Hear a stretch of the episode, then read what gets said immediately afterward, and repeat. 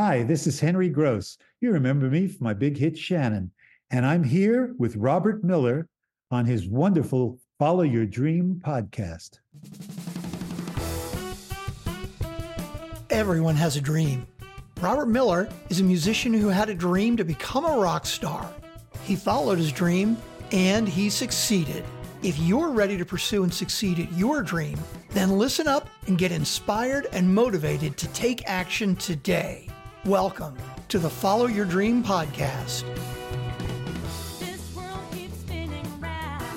Hi, everybody. Welcome to another episode of the award winning Follow Your Dream podcast with listeners all around the world in 200 countries. I'm Robert Miller, your host.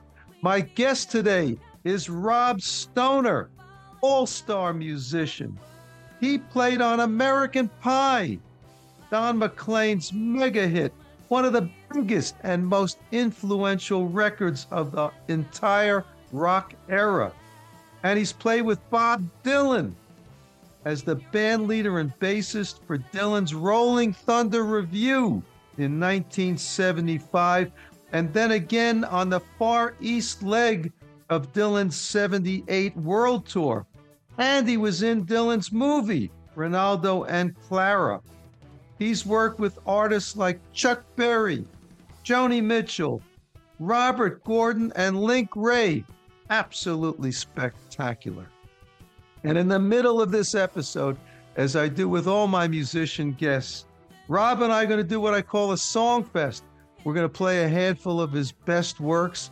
You're going to hear him talk about them, and nobody else in podcasts does this. And you know, I feature a song of mine in every episode underneath the introduction and at the end, and I always try to make it relevant somehow to my guest.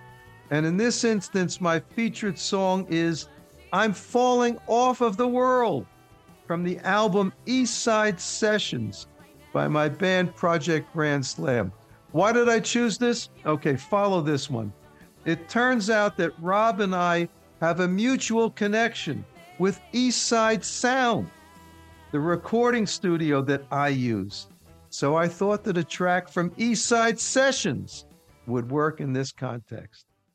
So, Rob Stoner, welcome to the Follow Your Dream podcast, baby. Well, thank you for the warm welcome, Mr. Miller. Listen, it's a pleasure to have you on the show. It really is.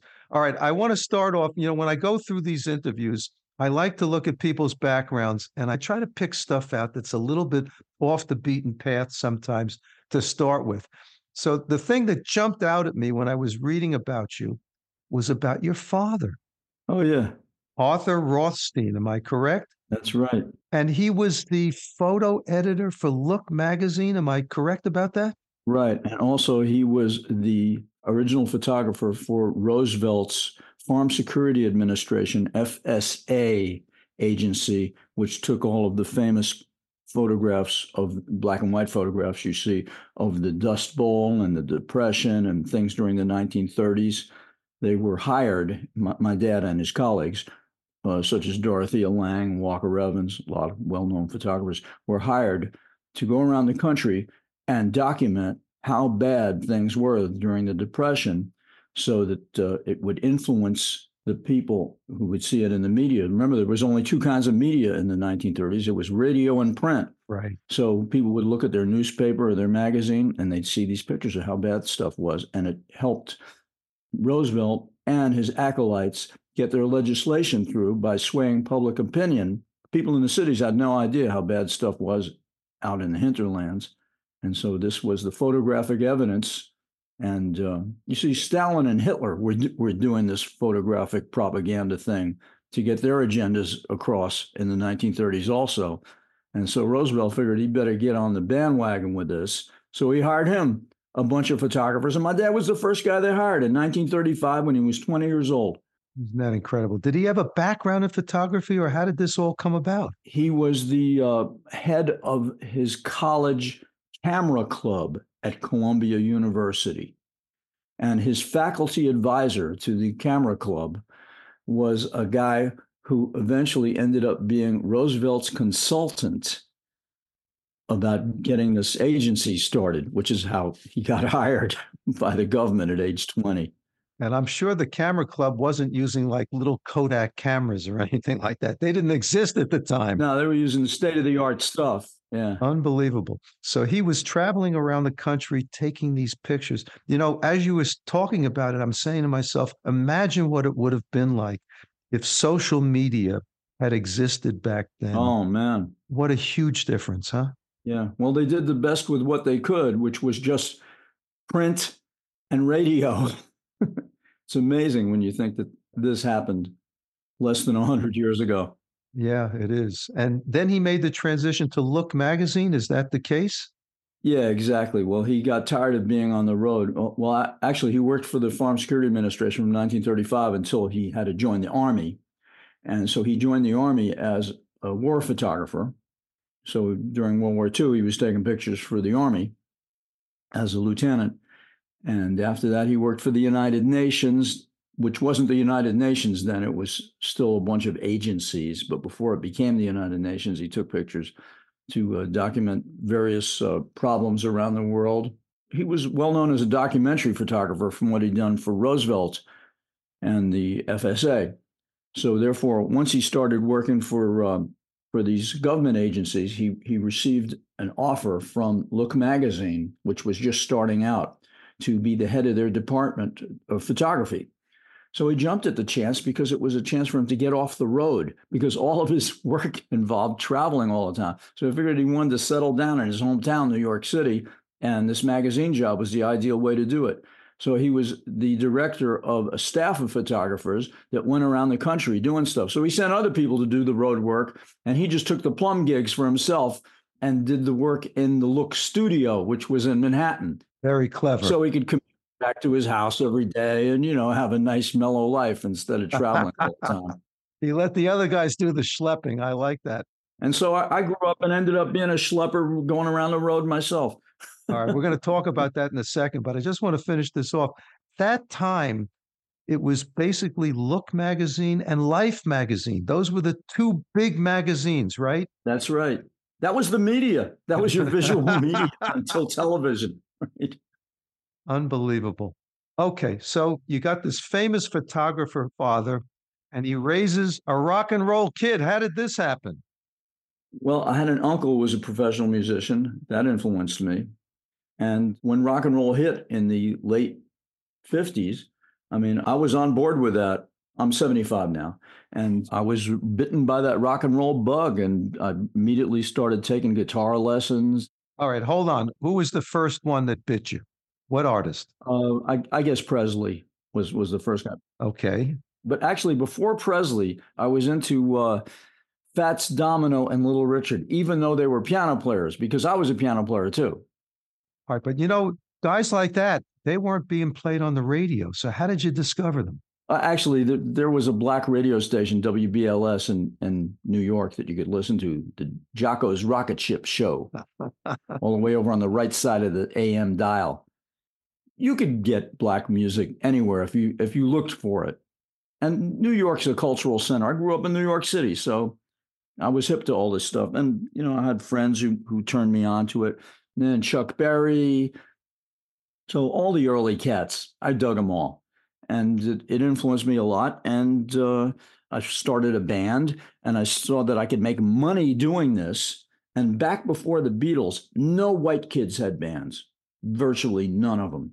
And so for like a few years there, there was a window when we had the market all to ourselves. People wanted to hear live music because nothing sounded as good as a live band. So, so therefore, or as loud as a live band, which was good for dancing. Where were you playing? What kind of places? Oh, all kinds of places, man. High school dances, uh, social events, country clubs, concerts. There was like a zillion job bars. If you had fake ID, you play bars. There was a huge market and demand for teenage music at the time, and very few teenagers to play it. After the Beatles came along, a lot of kids jumped on the bandwagon and started bands. But before that, we had the whole thing to ourselves for years. So I was making good money. So once I saw I could make money doing this, man, I was off to the races. Also, also, I found out that I can make extra money by learning standards like Sinatra tunes, that kind of thing, uh-huh. to sit in with older bands like wedding bands. They would hire me. I joined the union and I got hired to be the kid who would be in these older guys' wedding bands who would come along on the last set of the evening and sing the hits of the day. The rock and roll comes out. Exactly. You know, it's interesting you say that because my father played the trumpet and he played exactly what you were just talking about weddings, bar mitzvahs, parties, things like that. And he got me in. I was I'm a little bit younger than you, but I got in, you know, because they had to play as part of the overall amount of music that they play, they had to play some rock and roll. That's right. And none of these guys knew any rock and roll. So I got in at the tail end, just like you're saying. All right, now we're going to have the kid play some rock and roll. Yeah, right. And by then, it's the end of the night, and all the guests at the event have all been drinking. That's right. So it was the best time to come on and play because everybody's in such a great mood and they just want to dance. How much did you get paid for your first gig? Uh, I think it was uh, $25. Wow. That's pretty good. I was like 12, man. first gig I ever played was for a Boy Scout luncheon, and we got paid in cheeseburgers. Wow, that's a good gig. Cheeseburgers, that was it. Anyway, so you've you've come very very far from this kind of a beginning. Tell me about Don McLean. I mean, you're playing on American Pie, which is just a monster song. How did this all develop? Well, he had a producer, Ed Freeman. The guy's still around, great record producer. And Ed Freeman was a producer of folk music. In fact, he produced a Tim Hardin album that I played on, and Pete Seeger, all these folk things that I had worked on playing as a session guy when I was in my early 20s. And uh, McLean was one of the guys who hired him to be his producer. So it was the producer who called me for the gig. And I'd never met McLean. We just uh, sat down, played. He he liked my playing, and uh, showed me his material. We went in the studio and did his first album, Tapestry, which was before American Pie. And uh, they were satisfied with my work. And I did his next bunch of albums, including American Pie. All right, just describe the session because you know this is an iconic song. Okay, tell me what your recollections are of that session. Well, it was a three-hour session, and um, as I said, I, I had played previously at a rehearsal with uh, McLean and our drummer Roy Markowitz, and when we got to the session, the uh, fabulous session guy Paul Griffin showed up to do the keyboard parts he didn't show up till we were already doing it. It was, it was three hours, and we, we got the whole thing done live. And uh, let's see, Roy Markowitz was the drummer. He uh, used to play with Janis Joplin. David Spinozza was the guitar player, and I'm the bass player. And the guy singing the high harmony every time the the chorus comes around. Bye bye. You'll hear there's another guy singing bye bye, and that's me singing the high part. Uh huh. Every time the chorus comes around, just me and McLean. And uh, at the time, uh, we didn't think it would be a hit because uh, the thing was too long and verbose. And also, there were tempo changes. It starts out slow, then it gets fast in the middle, then it gets slow again. Yeah. Pop records don't do that, and they're not eight minutes long. So, therefore, it had everything going against it for being a radio hit. So, we were all surprised when it became a hit. So, when you were recording it, I guess nobody knew it was going to you never know it's going to explode like that. Nah, you never know when you do a record. All right, I'm going to jump ahead a little bit because we're talking about American Pie. Normally, I would wait until the Songfest portion to play it, but we're playing a little bit now, and this is the part of the record that you requested that I play. So describe what we're hearing now. Okay, starting with a chorus where I'm singing. So it's it's first McLean and, my, and myself. It's a duet. Bye bye is my part, and his his is bye bye, and so there's the two vocal parts and uh, I'm thumping along. It's a very small band. It's just guitar, bass, and drums, really, and piano. So it's a whole lot of room for them to goose the bass up loud in the mix. So the bass is kind of prominent in it. So yeah, let's listen to that.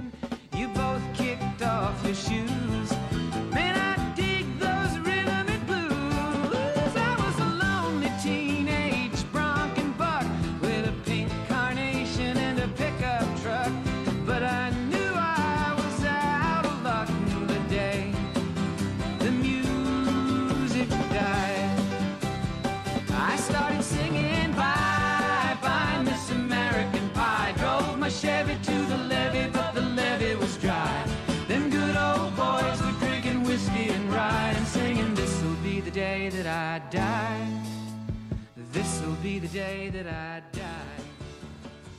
So, in other words, this was done as a three hour session. Yeah. That was it. And was this the only song in that session, or was there more that was recorded then? No, we- we just did that one song. I mean, we did the rest of the album later in the week, but that song, American Pie, was I think the first tune we did, and we did it in three hours. You know, the crazy thing is, I've had a lot of guys on the show from the era that we're talking about, particularly the Wrecking Crew kind of era, where the guys would go in for a session Yeah, and it would be like a three hour session. That's it. Everybody's on the clock. And you got to get the song or songs done within that time frame. yeah, that's right. And of course, the world changed tremendously, and people took days and weeks and months to put stuff together later. But that era you're describing was still that three hour era. Yeah. Well, it was more like the Hollywood studio system, you know, an efficient way of dividing the labor. When the Beatles came along, it, it created this sort of model, business model for self contained bands where everybody played, sang, wrote all the songs themselves. Before that, you had one bunch of people who wrote the song, another pe- bunch of people who performed the song, and then the guys who played on the backing track, like the Wrecking Crew, whatever, were a, a separate group too. And so, because you had all these different, everybody doing what they were specialized in, you got a better result and could stamp out stuff with more efficiency. Well, they certainly did a lot of stuff back then. I mean, some of the guys from the Wrecking Crew went from one session to another to another. Yeah, right. They were doing, you know, five, six different sessions a day. Unbelievable. We we had a New York version of that bunch of people. It's a different world. Okay, so I just got to follow through on this. Okay, you recorded American Pie. And like you said, it's eight minutes long. It's got tempo changes. It's a completely different song than anything else that you're going to hear on the radio at that time. Yeah. Tell me what happened. Did it just explode? Did it take a while to get to that level? Tell me what happened. Well, when a guy comes into the studio to do a song, he's usually just got a couple of chords and he's strumming. It's a very simple thing, especially a singer songwriter, folky type guy like McLean. And so it's very bare bones. So it's up to the guys at the session to come up with parts that are essentially a head arrangement Right. something that they they were doing in Nashville at the time, and Wrecking Crew had been doing that for years. And we did the same thing in New York. Our job was to embellish the song, whatever the song was, and try and make it successful, which means adding our own creative touches to it, our own intellectual property. And although our ideas are not going to be compensated, at least we'll we'll get a reputation for being creative and get called back for future work. So our job is to embellish the guy's song and add a lot of stuff to it that wasn't there previously. Okay. So I'm saying you did it. You created this magnificent song. What was the aftermath? Did you have anything to do with the immediate aftermath of that song? How it went to the top of the charts? No, well, I was I was mystified as it sort of climbed the charts. I didn't think it was going to be a hit. I was pleasantly surprised, and then I got all these gold records to put on my wall for it. Oh man, that's what makes life interesting, isn't it? Yeah, definitely. All right. You played with another monster artist, and I'm talking about Dylan, of course. Tell us about the background there. How'd you get to him and describe what went on there? Well, as as I said, from working with McLean, I I'd worked with a lot of different folk singers, many folk artists, and uh, while working with all these various folk artists, I met Bob Dylan, who was a mutual friend of a lot of the people who were on the folk scene at the time. Uh, Bob Dylan and I hit it off when we met, and we hung out and jammed the first night we met. He came to see a show of a guy I worked for named John Herald, who had this group called the Greenbriar Boys that Bob Dylan used to be the opening act for in the uh, late 50s. So he, he came to see his, his old uh, old friend to see how he was doing. And there I was in the guy's band. So we ended up hanging out. And he said, I'm going to call you for something someday. And he took my number. And I thought, yeah, sure. You know, because people always say that. Now, was was he Dylan at that time? In other words, had he? Oh, he was huge, man. he was. Okay. So, what time frame are we talking about? We're talking early 70s, like 71, 72. All right. So he takes your number, and at some point, I assume he calls you. Yeah. So eventually he stopped working with the band, who were his backup group. Uh, they didn't want to work with him anymore. So he was looking around for a new group. So he looked through his Rolodex of all the musicians he'd met and he thought about, yeah, who, did, who would I like to try out? And I was one of the guys he called. And what happened then? He called me up to play on an album, not to do a job or anything, but not, not to play a live gig, but he didn't have anything, any gigs booked, but he did have an album to do. The album was called Desire, and he'd been trying to record it with uh, various groups of New York musicians for weeks and not getting any good results. So he he just he phoned me up out of the blue and said, "Hey, I want you to come to the studio and see what's going on with this album. It doesn't seem to be happening." So I showed up, and um, it was a, a really bad scene. There were just too many people in the studio, all jamming. It was out of control. The producer was not in charge of the session. So Dylan said, what, what should I do? If this was your record, what would you do? I said, I'd send everybody home. Let's all go home right now. Come back fresh tomorrow and start this all over again with just a small group. And he said, Well, who would you use? Now, I had a band, uh, which was a bar band that played all over New York. Rock and Rob Stoner was the name of the band.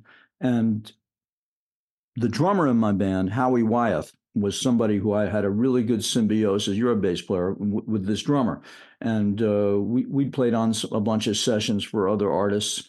And I, I knew that Wyeth would blow Dylan away once he heard him. So he just trusted me to bring my drummer from my band, which I did. So Wyeth and I sat down the next night with Dylan and just started playing. And Dylan, I could see him smiling. He dug it. And he looked at me and said, Yeah, your drummer's great, man. This is going to work out. So we just started recording. We did the whole album in one night. Wow. We had a violinist who I kept over from the other sessions. I said, You should keep her, uh, Scarlett Rivera. And um, so the whole band was just Dylan, Scarlett Rivera, myself, and Howie Wyeth. And we did uh, 10 songs in one night. That's the old fashioned way. Yeah, yeah. Fantastic. All right. So tell us about the uh, the revue that you were on and how did that go and how did that come about? The Rolling Thunder. Yeah, well, after we did the album, I mean, you, you know, you you finish a project with somebody, you never know if you'll hear from them again. If you do, it's a pleasant surprise. So I had no idea if he'd ever want to work with me. I knew we got a good result, but uh, I didn't know what he had planned for his live gigs. So I was surprised about a month later, he called the same people who were on the recording, the other two people, Scarlett and myself, and had us to go and do a live TV show in Chicago, a tribute to John Hammond, uh, which was our first live appearance with Bob Dylan. No rehearsal, no nothing. We just showed up in Chicago cold and did it. And Benny Goodman was on the show. All these people that John Hammond had, had discovered. I played on a show with Benny Goodman, man. You believe Your that? father would have been proud of you.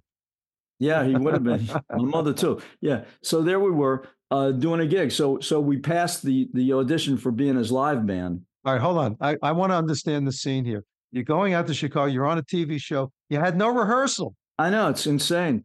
Did you know what the songs were you're going to play? He told us two of them were ones we'd done on the that we just done on the album, so I already knew them. But the other one was one I didn't know. I mean, I'd heard it on the radio. It was "Simple Twist of Fate," so I kind of knew how it went. And uh, man, if I hear something, I know it. Right? That's what a pro like you know that man. What's a pro musician does. You play it for me once, or if I've heard it, I can play it. So it was we just did a cold. And I like those kind of those kind of challenges. You know, that's what jazz cats do. They don't tell you in advance. They just want to see if if you're good enough to cut it on stage with me, you should be able to play any tune without me counting it off, telling you the key, or even telling you what the hell it is. If I start playing, you start playing, and don't make a mistake. Exactly right. You know, uh, just a little vignette. I had Ron Carter, the maestro, the wonderful bass player, on the podcast. What a genius. And he told me a story about how when he was starting out, he got a call to substitute to back up Thelonious Monk in the village. And he went down there, and Monk said to him, Do you know all my music? And he said, Well, I think I know most of it. He says, Well, we'll find out tonight. oh, you, this, that's what I'm talking about. Yeah. So I understand completely. All right. So get me to the tour. I want to hear about all of that. All right. So, uh, having passed muster with the small group, I knew the guys in the band, Levon and Robbie and Rick and all those cats. And they had told me that Dylan had always been talking about having a traveling carnival show that would go from town to town and show up unannounced, just like the circus, and uh, and hit and split. And it turns out that he this was what he was planning for his next move after the band stopped working with him. He wanted to have a traveling variety show, a revue, if you will. So what he decided to do was to get a bunch of old folk stars from the 60s, uh, such as Joan Baez, Ramblin' Jack Elliott, Roger McGuinn, and uh, have have a variety show. And it would be a, a four-hour extravaganza with an intermission. And this this way, he, he wouldn't have to sing the whole show. He'd just come out as like the big act at the end, at the end of each half. So so he, he called me up and said, I want you to do this project with me. And I want you to to be the musician wrangler. So you you know that uh, according to the union, leaders get double scale. Right. Right. So I said, Well, that makes me the leader, right? He said, Yeah, double scale. so, so, so I was getting paid double scale. So this is pretty cool, man. So, so we started rehearsing at, at SIR Studios, and all these like folk stars started dr- dropping by to jam, and uh, some of them ended up on the tour, and some didn't. But it was uh, a, a, traveling circus, and it it, uh, it caught the imagination of the press. And we played a lot of small places like college gyms and prisons and we, we played a few big places to pay the bills, but basically the place played small downtown theaters. It was a, a phenomenal experience, and it was a, a long variety show every night. Totally different for sure. Tell me, what was the whole deal with the white face thing that he did, that Dylan did? Oh, that's part of the circus deal. You know, like I told you, it was like a traveling circus type thing. I see. So he was trying to be like a, a, putting on circus clown makeup, like that. Also, it was it was a nod to the French impressionistic films of, of mid-century, where people would wear this like Marcel Marceau, that kind of thing. Yeah, or that kind of thing, right? So it, w- it was a nod to that, and also it's he's always had this thing about masks. In fact, he has a film called Masked and Anonymous, which I think is his best film, and um, he looked at it as a mask he's Dylan. He can do whatever he wants, right? He can do whatever he wants. Yeah. He wants to keep people guessing. I can imagine. All right. I just got one other question about this. I know you worked with him later on the Far East leg of that other tour. Yeah. We did another Rolling Thunder tour in 76, too. Lucky you. We did two of them. Yeah. Unbelievable. Have you worked with him since? Uh, on a few projects, but uh, n- nothing much to speak. N- not on stage. I mean, I did some editing and stuff of, of things that we did together. He's been around a long time. I give him credit for that for sure. Hi, everybody. This is Robert Miller, your host. You know, one of the many benefits to me of doing this podcast is being able to collaborate musically with some of my guests, who are among the best musicians in the world. My first collaboration was with the great Jim Peterick of the Ides of March and formerly with Survivor. Jim and I collaborated on The Fall of Winter, a song about a blue collar worker who dreams of a better life. Also contributing was Elliott Randall, the renowned guitarist. John Helliwell was the amazing saxophonist in Supertramp, one of the greatest bands of the rock era. John collaborated with me on my 2023 album, Bobby M. and the Paisley Parade, and he's featured on several tracks. One of them is This Time.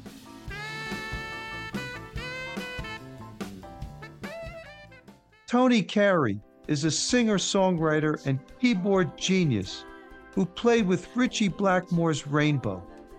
Tony has collaborated with me on several recordings, including his exquisite organ playing on All of the Time.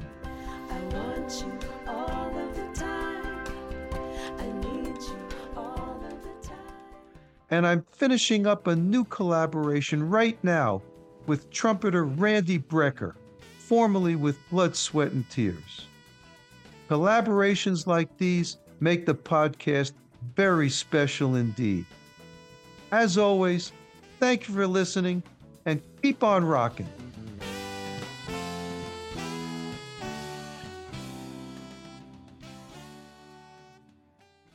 All right, let's go to the Songfest portion before we uh, use up all of our time. And right now, we're playing a song that you did with Dylan called Abandoned Love.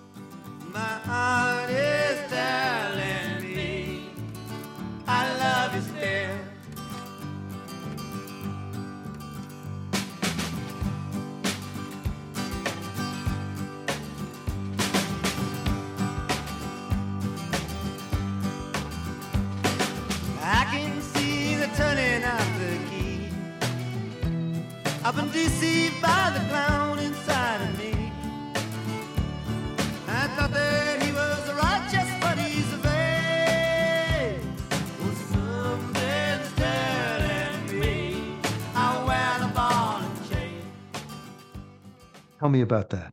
Okay, so this is uh, Dylan and myself singing a duet at the beginning of the song. He's singing, My heart is telling me. I'm singing, My heart is telling me. I'm singing the harmony part, the higher part. Right.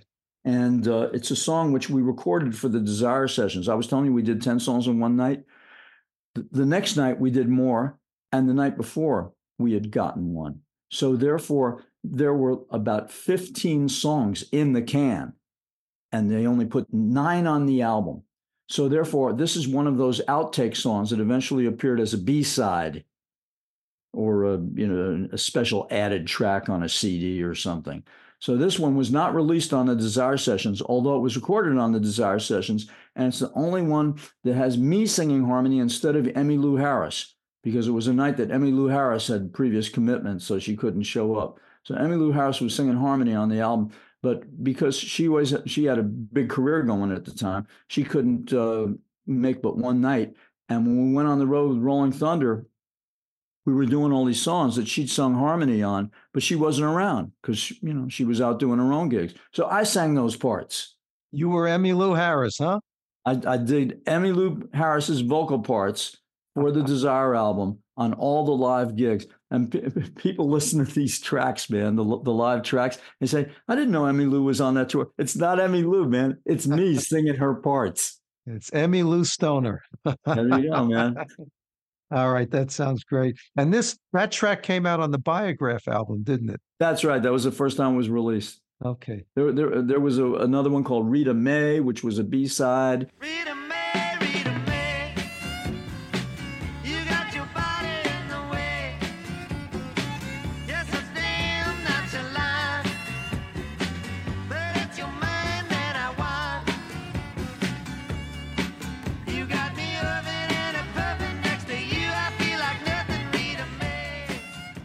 There were uh, a, a whole bunch of them, man. It was stuff they didn't use. Wow. Okay. So let's go to the next one. This is one of your songs, Let Daddy Drive. It's such a long ride, but not so far. With you by my side, let daddy drive.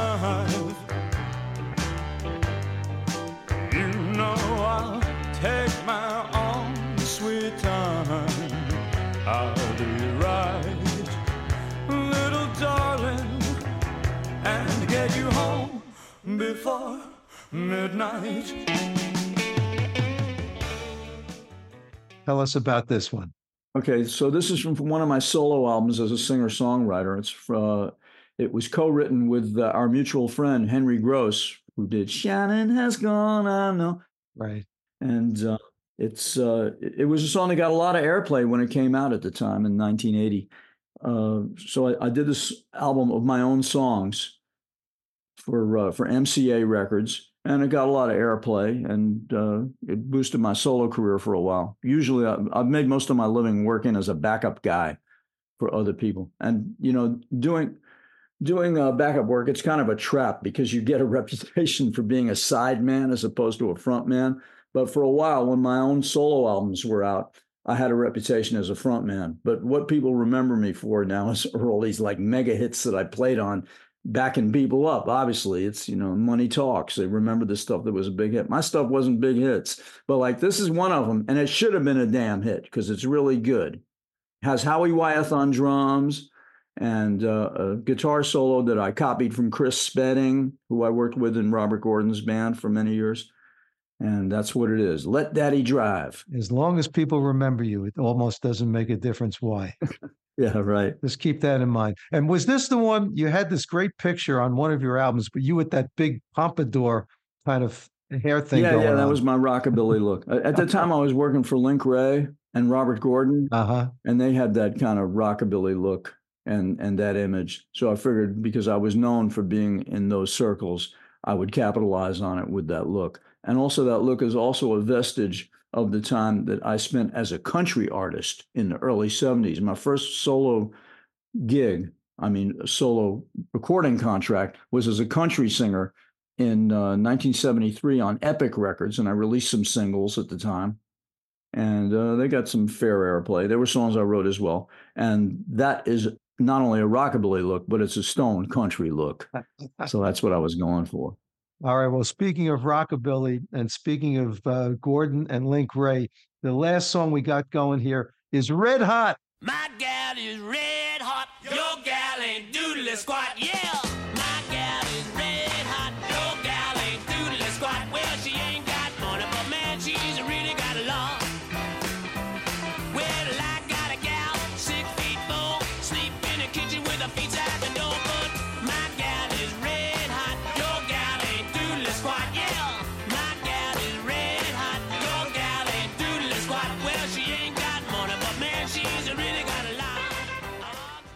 Tell us about that one. Oh my God. What a great song. The great Link Wray recently inducted into the Rock and Roll Hall of Fame. Better late than never. Yeah. And uh, the late great uh, Howie Wyeth on drums and the late great Robert Gordon on vocals. This song got a lot of airplay. It was side one, cut one of uh, our first album, which was called Robert Gordon and Link Wray, uh, which uh, made a lot of noise. And we uh, we toured off of that album until Robert died, basically a couple of years ago. That always stops the tour. Yeah, right. Well, listen, you had quite a career, really quite a career. We have been speaking here with Rob Stoner. Just fascinating from what you said about your father and what he did, and then you and uh, all the artists that you've worked with, from Don McLean to Bob Dylan to Link Wray to Robert Gordon. Just fantastic. And you had that pompadour look going on back in the day and the country music thing. Yeah, bro. Love it, baby. Thanks. Thank you so much for being on this podcast. I really, really enjoyed it. Hey, thanks for having me, man. It's been a pleasure talking to you. All right. And we're going to listen now to that song of mine that started off the podcast. It's called I'm Falling Off of the World. I want to thank you all for listening, and we'll see you in the next episode. Thanks for listening to the Follow Your Dream podcast. Make sure to subscribe, rate, and review the podcast so you don't miss another inspiring episode. You can connect with Robert at robert at followyourdreampodcast.com. And you can hear more from his band at projectgrandslam.com.